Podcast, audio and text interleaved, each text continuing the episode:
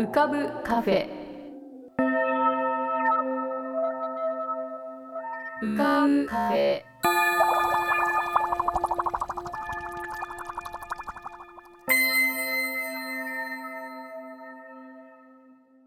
にせんにじゅうねんじゅういちがつじゅうさんにち、こんばんは。ようこそ浮かぶカフェシーズンツーへ。カフェ店主の幸代です。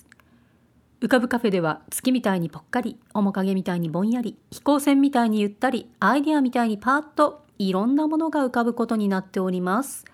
少し浮かぶことも、かなり浮かぶこともございます。地上では不自由なあなたも、ここでは自由です。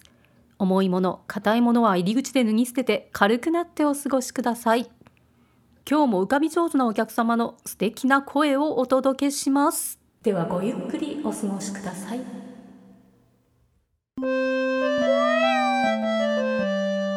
山田雲のラジオ舞踊。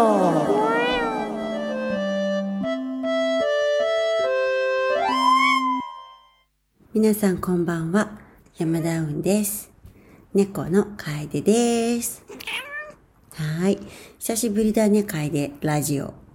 最近楓じゃなくてダンサーたちが出てたから、楓が出演するのは久しぶりなんだけど、えー、楓のねファンの人も聞いてると思うから、えー、ファンにね、お久しぶりですってちょっと一言お願いします。ん？終わり？終わりですか。はい、今日はね、えー、っと私はあの松本から帰ってきました。松本で、えー、とシンポジウムがあったんですね、えー、新米メディアガーデンというところで、えー、櫛田和義さんの企画で、えー、とお医者様の稲葉敏郎さんと、それから作曲家でピアニストの高橋裕二さん と,、えー、とそれから司会役がですね、えー、しおりびという喫茶店、本屋さんの本屋カフェを開いている菊池さんの進行で、えー、とトークを行ったんです、まあ、トークといっても私が喋れることっていうのは、まあ、あのあまりないですねあまりないですねあまりないにもかかわらず、なぜかあの席はど真ん中のセンターでして、こう右を見たり左を見たりしながら、いや、ああそうふーんとこううなずくうなずき役を、えー、しておりました。その中で、えー、と私は高橋裕二さんの演奏で、うんと私が踊るという、うんとサティのグノシエンヌと、えー、ジムノペティをね、えー、と踊ってきました。実は久しぶりに踊ったかな。人前で踊ったのは本当に久しぶり。石のね、コンクリートの床が床暖房になっていて、とっても乾いているの。それで私はこう足が滑らないように気をつけながら踊ってました。ね、楓は見えなかったけど踊ってたんだよ、昨日。うん。そう。行きの電車もね、帰りの電車も、こう、特急あずさから見える、うん、下諏訪あたりの景色はもう見事な紅葉で、びっくりするような鮮やかな黄色やオレンジ、赤がもう絶妙な配色で、あちこちにもう車窓いっぱいに見えるの。本当に綺麗だった。しかも空が真っ青真っ青っていうか水色っていうのかな、秋の空の高いね、雲が一つもないの。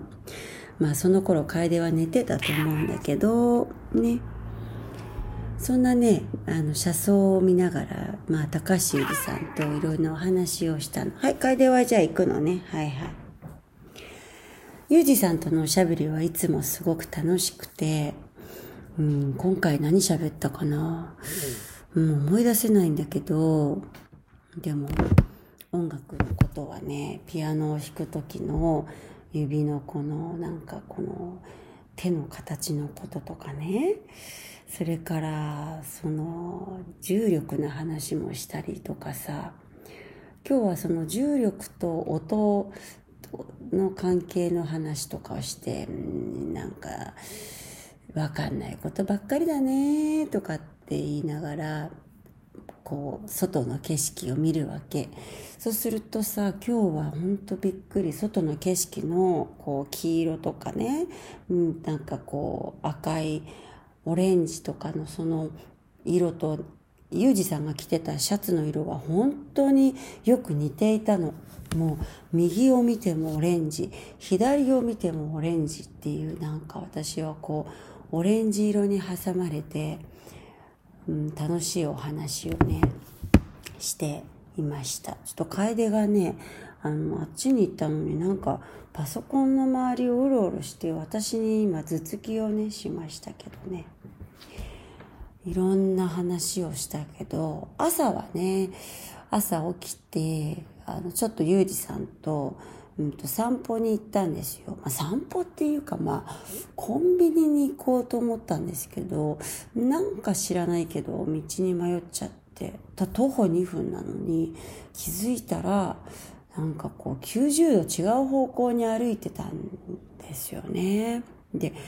まあ松本の朝って言ったらねれいどぐらい、ものすごい寒いのに、なんかって歩いても歩いてもなんかこうコンビニがないないと思われる方にしか行かない。で、なんか道違うんじゃないって言って戻って、まああったんだけどね、コンビニは。なんかね、こうユージさんとお話をしていると、気づいたらあれここどこだっけみたいなあのことがよくあります。うん。まあで電車の中ではね、そんなあの重力の話をしたり、それからそうなんか昨日はこうだったねなんていう話をしたり、そう。パン屋さんの話をしたりかと思ったりすると、そのもう本当にたわいもない話をするんですけど、まあ、大体あの私があのたわいもない話をですねし続け質問をし続けてる間ににじかんはんとか経って松本に着いたり東京に着いたりしたわけなんですけど、うん。今ね、楓は私のこの録音しているパソコンを両足でふみふみしながら私にあの寄りかかろうとしてるんですけど、ダメ。そうするとほらパソコンがさ、ほら斜めになっちゃうから、ちょっとダメですよ。はいね、お腹空いたのかな？ん？なあ、そうななに楓は今日は何してたの？聞くなってことだよね。そう、昨日トークの中であの稲葉さん、あのお医者様なんですけどね、こう眠るっていうことはすごく、まあ、健康にいい、あ、そんな話はしてませんけど、まあそんなことですね。その病気を治す方法としてやはり眠るという質のあの眠りの質の話にちょっとなったんですよ。それでそうかと思ってね、楓は本当に健康なのね。心も健康、あ、心あるのかな、楓にはあるよね。あと体もこうすごく健康なので、やっぱりすごくよく寝ているからさ、楓はさ、なんかその眠る、ね、夢を見てるのか知らないけど、やっぱりねいい眠りをしてるんだよね、楓はね。なんかさ、起きなきゃいけないとかいう時もないでしょ。ここはさ、敵に襲われたりさ、なら、まあ、縄張り争いとかもないから、好きな時間に寝て好きな時間に起きてるね。その生活をしているせいかもね、今もうぷくぷく、もうふわふわしてます。毛もね、どこの毛を触ってももうふわふわですよ。うん、冬毛に変わってね、猫はもう夏のねさんばい可愛い。今の時期はね持って歩きたいぐらい可愛い。まあでもこの冬毛になった瞬間にね、猫の可愛さがさんばいになるっていうのは楓もわかってるんですね。なんかね、冬に撮る写真はね、ほら、私可愛いでしょっていう顔を、ん？何？何？あ、何？嫌なの？ん？じゃあそっちはさ、押さないようにしてね。はい。はいはい。はいはいはいはい。はい。昨日ね、あの、シンポジウムの時にね、すごく驚きました。信州の人は討論するのがとても好きなんですって。それで来てたのはね、下がよんさいぐらいで、上は、うーん、ななじゅう、はちじゅう代でしょうかね。もう本当に老若男女のね、方がきゅうじゅうにんほど集まりました。で、グループごとに話し合いもしたりするんですけど、まあ、実にね、和やかに、あの、初めて会った方とお話を皆さんなさるんです。で、そこで出た意見や、あの、気持ちが、その後、グループの、あの代表の方から発表されるんですけど、その発表する方の話し方もね、本当に感じがいいの。で、とてもなんか、よくわかりやすく話してくださるんですね。そして、昨日高校生のね、あの人がこう表現活動がしづらいっていうことに対しての、うん、不安感をですね、なんか話してくれましたね。みんなの前でも。私、最後に残った時も話してくれましたね。うん、まあ、どんな時代でもね、道はあるわけで、どんなに悲惨な状況でも、まあなんかいい道っていうのがあるんですよね、その都度その都度。だからまあこれがこんなことがなったからできないっていうことはないんですよね。うん、まあよく思う。手足がなくなったら、うん、踊れない、そうかなとかね。そういうことよく思う。目が、うん、見えなくなったら物が見えないとかさ、そうじゃない。必ずなんか道があるって私は思うので、どんな状況でもあんまり絶望しないかな。あ、もうこんなに時間が過ぎちゃった。うん。そんなわけで、今日は旅から帰ってきたラジオの時間でした。じゃあ、皆さん、秋の夜長、楽しみましょうね。またね。山田運でした。堀切勝弘のパリ子育て俳句散歩。どうも皆さん、こんにちは。えー、最近は外から収録することが多かったんですけれども、今日は久々にお家から喋っております。子育て俳句散歩と銘打っておりますけれども、そんなに最近子供の話をしていなかったような気がするので、今日は子供の話をちょろっとしようかなと思っているんですけど、えー、今さんさいの娘が年明けよんさいになる予定なんですが、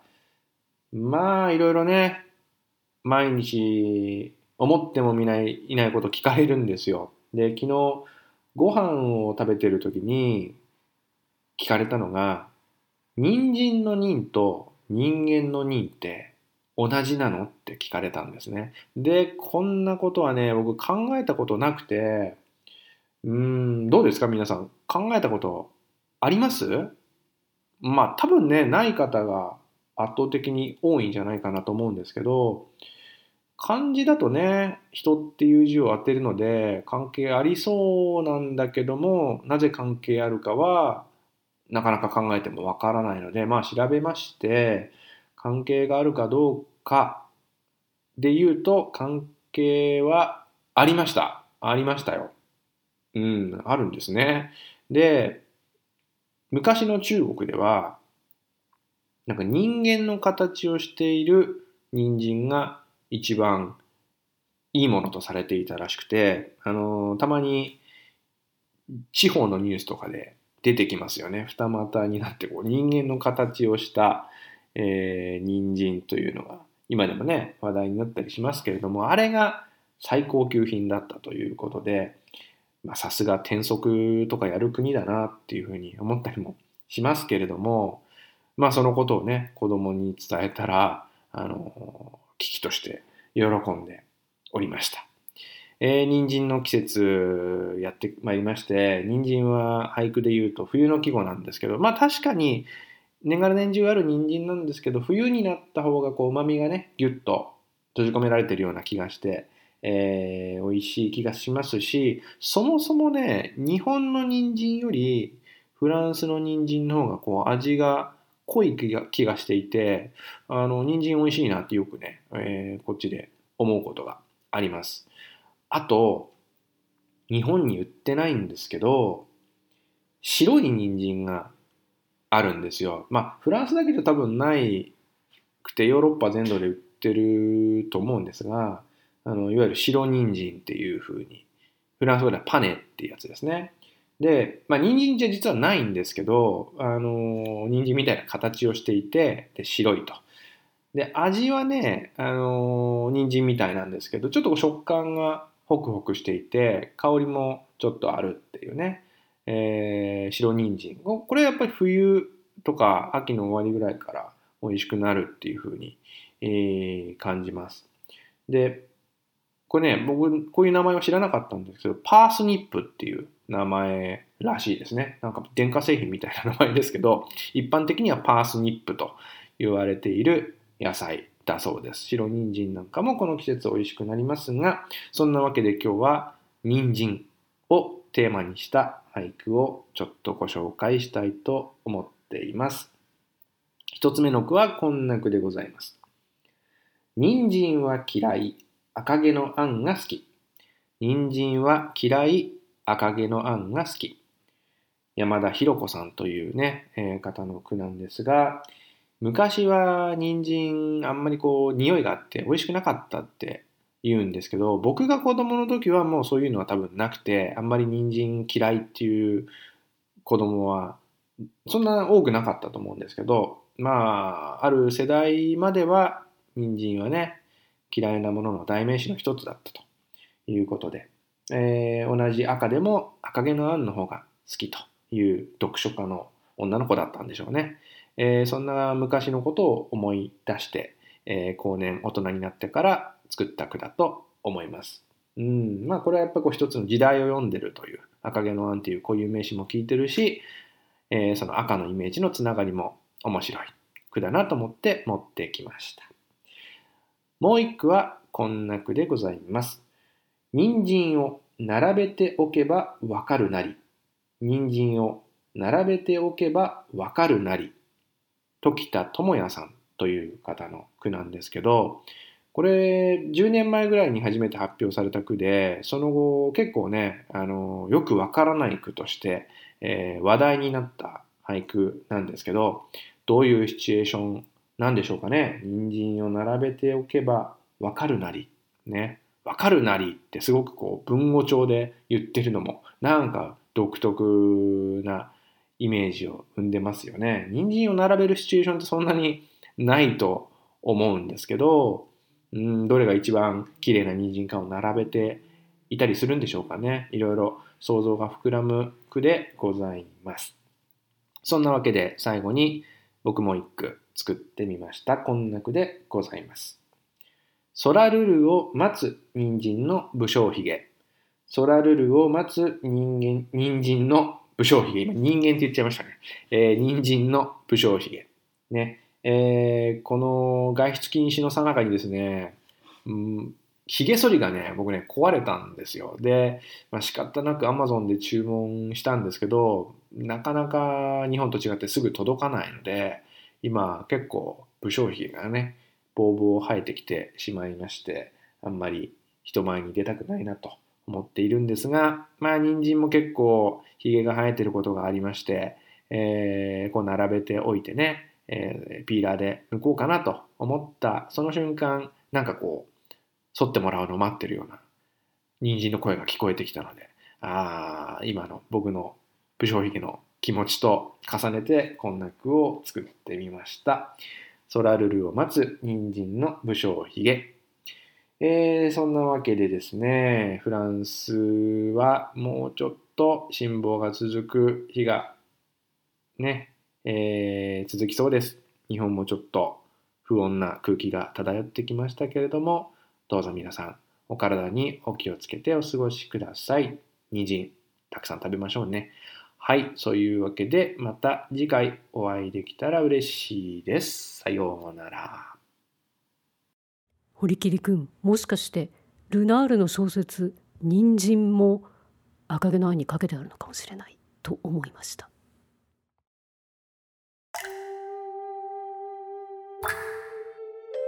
桐竹紋富こと富さんのぷかぷか温泉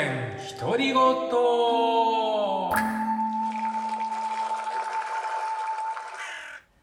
えー、皆さんお元気でお過ごしでしょうか。本日もぷかぷか温泉へご入湯いただきまして誠に大きにはばかりさんです。えー、本日は、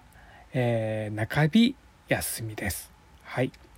えーね、初日からいてですね、えー、今のところですね無事に、えー、舞台を務めております。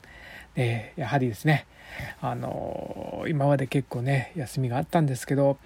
やはり、あのー、久しぶりの休みなので、えー、とてもねそれはそれでとても嬉しいです。はいえー、あのー、ぷかぷか温泉も結構続けてきたんですけど、あのー、本当にですねあの何を喋ったのかどんなこと言ったのかをあのー、ちょっとこう忘れてる部分も結構あってですね、はあ、同じこと言ったら大変だとか思ってちょっとね過去のやつをね聞き聞きちゃうなんだ聞き返してみました。はい。なんか本当にあの我ながら脱線ばっかりしてるなってちょっとねあの思いましたけど、はい。あのまた脱線するかもしれませんけど、あの実はですねあの携帯を変えました。はい。あのまあ iPhone なんですけどね。えっとちょっとあの iPhone から iPhone に変えたんですが、前の iPhone がですねフリーズするんですよね。メールも打てないしインターネットも見れないと。それをねなんかねあの突然フリーズするのであのちょっと困ってたんですよね。であの携帯ショップなんかで持って行った時にはね調子がいいんですよ。で家に帰るとまたおかしくなるというね、そういうのを繰り返してて、でもまああのいつねあの本当にこう使えなくなるか分かりませんよみたいなこと言われてたので、あの新しい携帯に変えました。うん、あの一つ前のね アイフォンイレブン っていうやつなんですけどね、本当に快適ですね。えー、でもまああのまあなんかいろいろねデータ移行とかしたりして思ったんですけど、本当にねすごく便利は便利なんですけどね、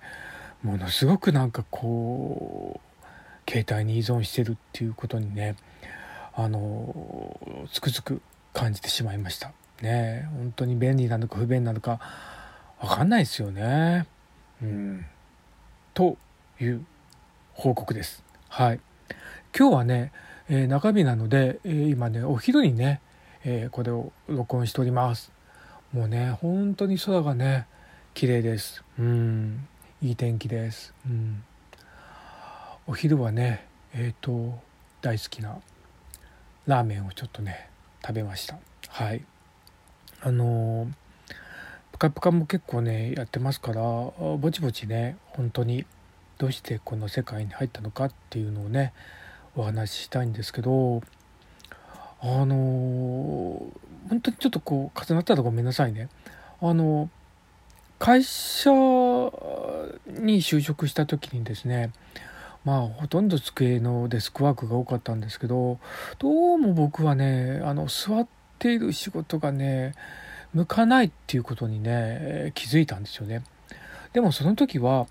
一体ね何をしていいのかね、まあ、じゅうはっさいのガキですから分かりませんよね。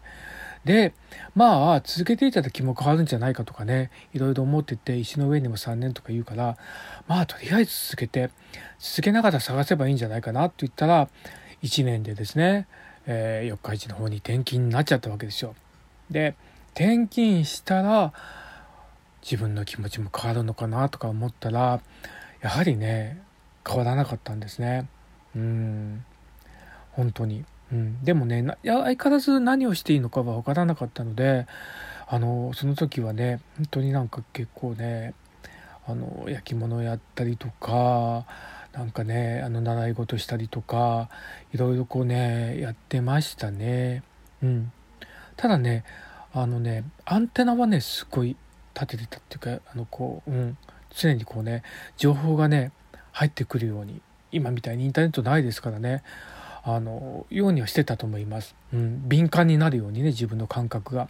うん、であのある時ね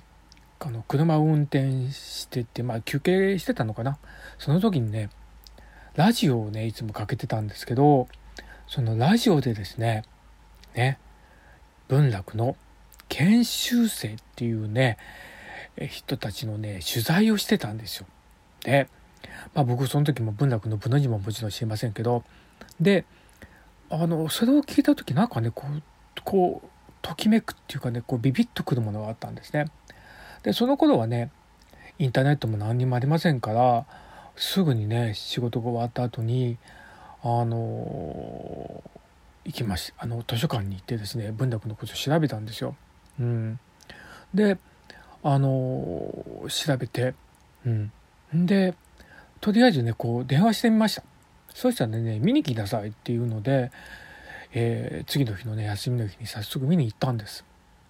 そしたらまあ初めての文楽ですよね。ね普通はここで大感激したと言いたいんですけど全然わかりませんでした本当にね。でもね何かねこうね惹かれるものを感じたんですよ、うん、でその時にはね平家女房の島をね見たんですよ初めて、うん、であのまあその養成家っていうとこがまあ募集するとこなんですけどそこにね、まあ、あのちょっとご挨拶に行ったらねあせっかくだからもう、もう一つ見なさいよって言われて、まあ、もちろん平家の横の島の方はチケット買って見に行ったんですけどでその後こう次のやつも見たんですよ、うん、であのそしたらまた全然違う演目でああすごい綺麗だなっていうふうに思いました。でまああの、まあ、試験はあれ多分じゅうがつに多分 見, 見, に見に行ったのかなじゃあくがつかくがつに見に行ったんだ。で、えー、試験はねその来年のさんがつだったと思うんですよね。でさてどうするかねでやっぱその時にね思ったのはあ僕このままこの仕事を続けててあああの時ああ文楽受けときゃよかったやっときゃよかったってね思いながらねこの会社にいるって自分を想像したんですよ。それはちょっとね耐えれないなと後悔するなと思ったんですよ、うん、だったらね、えー、やった後悔とやらない後悔じゃあ や, あのやった後悔の方がいいんじゃないかってことですね。であの区切りをつけるためにねもうその時点で辞表を出しましたね。あの、まあ、まだ試験を受ける前にですよ。でま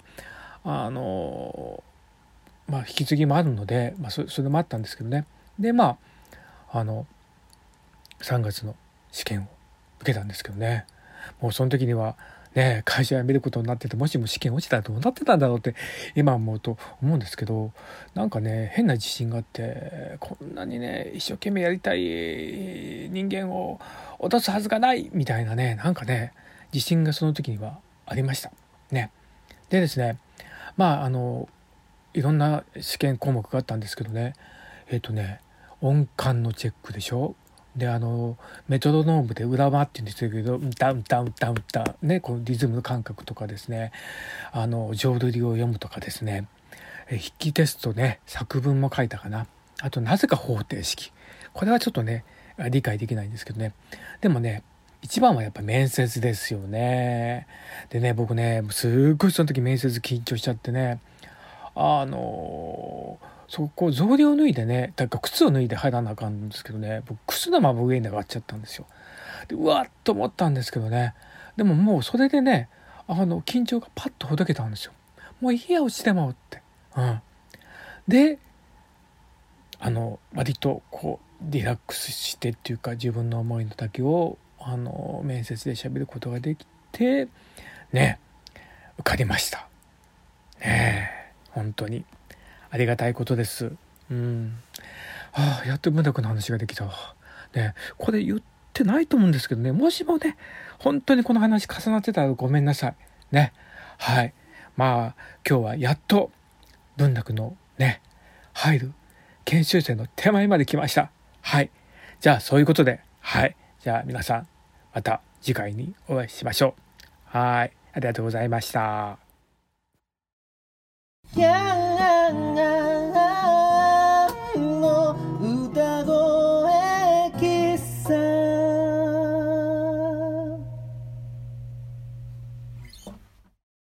えー、皆様ご機嫌いかがでしょうか。長谷川徹でございます。ヤンでございます。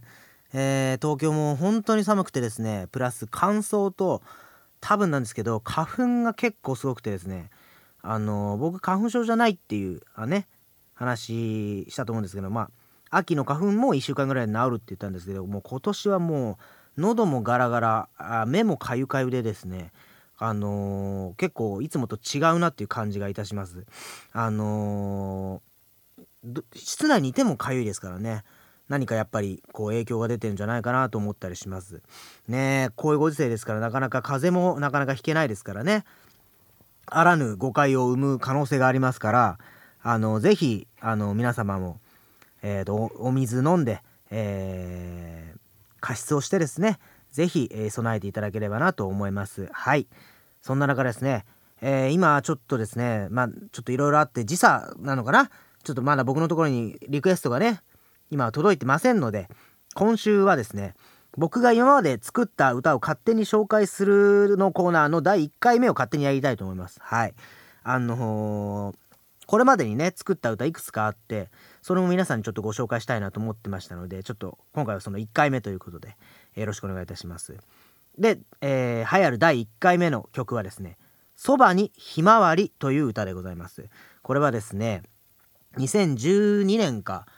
さんねんかどっちかだったっけなに、あのー、僕が所属するダンスカンパニーの小山ダウンがですね、えー、青森県は八戸のえー、と神楽の方々とご一緒にあの公演をするってことになりまして、その会場が、えー、すごい広い広大な敷地の中にあるひまわり畑の中に、えー、ステージを作るってことになったんですね。でそのひまわり畑っていうのがひゃくいちまんぼんも生えてて、であの山の学校、山の楽しいに校舎の校で学校という、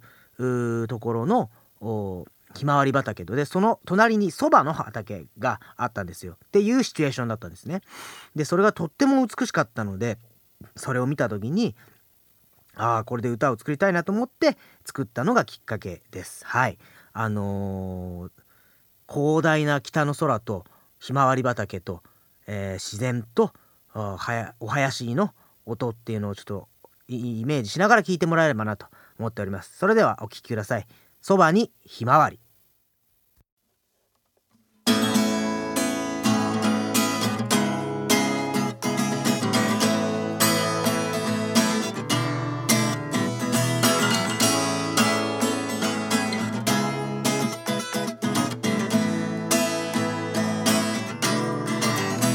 あんなに小さかった君が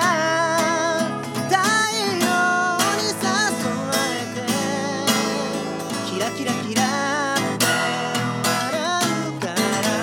どうして胸が高鳴る、包み込む北の空に僕の小さな花も昨日と違うI'm not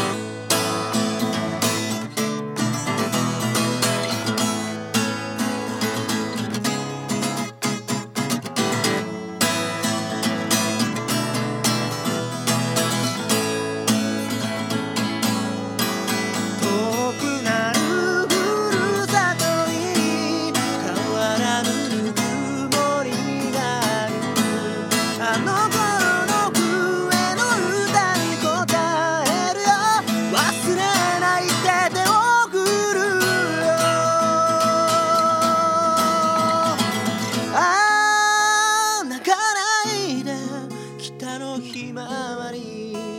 今夜だけでも夢と踊るよ、ずっと一緒にいたいから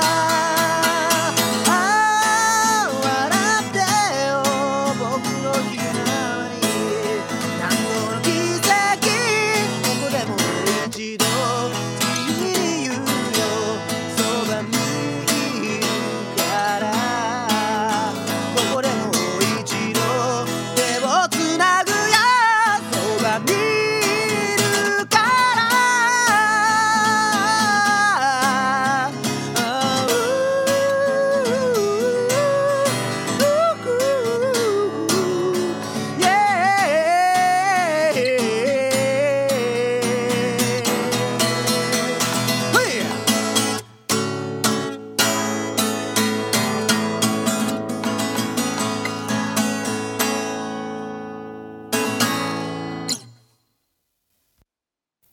はい、ありがとうございました。いかがでしたでしょうか。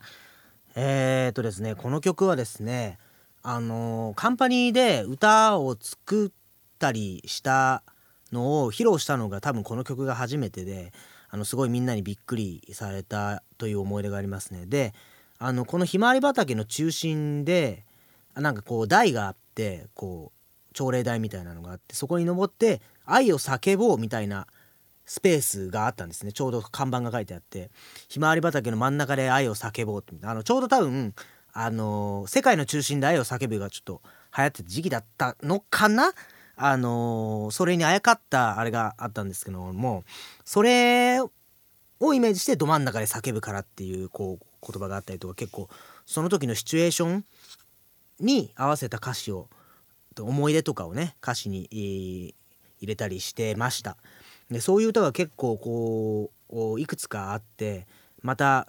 いい機会あったらあの皆様にあのご紹介したいなと思うんですけれども、まあ基本的には全部食べられちゃうぐらいなら僕は君のそばがいいっていう言葉を思いついて、それを入れ込むための歌です。基本的にはそれを言いたいがための歌だったなと、作った時のことを思うとそうじゃないかなと思います。はい、あのもしよければ感想など皆様ぜひ送ってくださいと同時に、リクエストリクエストですよ。この番組はリクエストがなければ成立いたしません。はい、お願いをしております。ぜひよろしくお願いいたします。それでは あ, ありがとうございました。えー、次回もぜひよろしくお願いいたします。長谷川徹でした。ヤンでした。ヤンさんへのリクエストはうかぶカフェアットジーメールドットコム ユーケーエービーユーシーエーエフイーアットジーメールドットコム まで、ラジオネームを添えて歌ってほしい言葉や文、その他ヤンさんをパワーアップする仰天のお題をお送りください。また番組へのご感想もぜひぜひお送りください。それではうかぶカフェ、また次回のご来店をお待ちしております。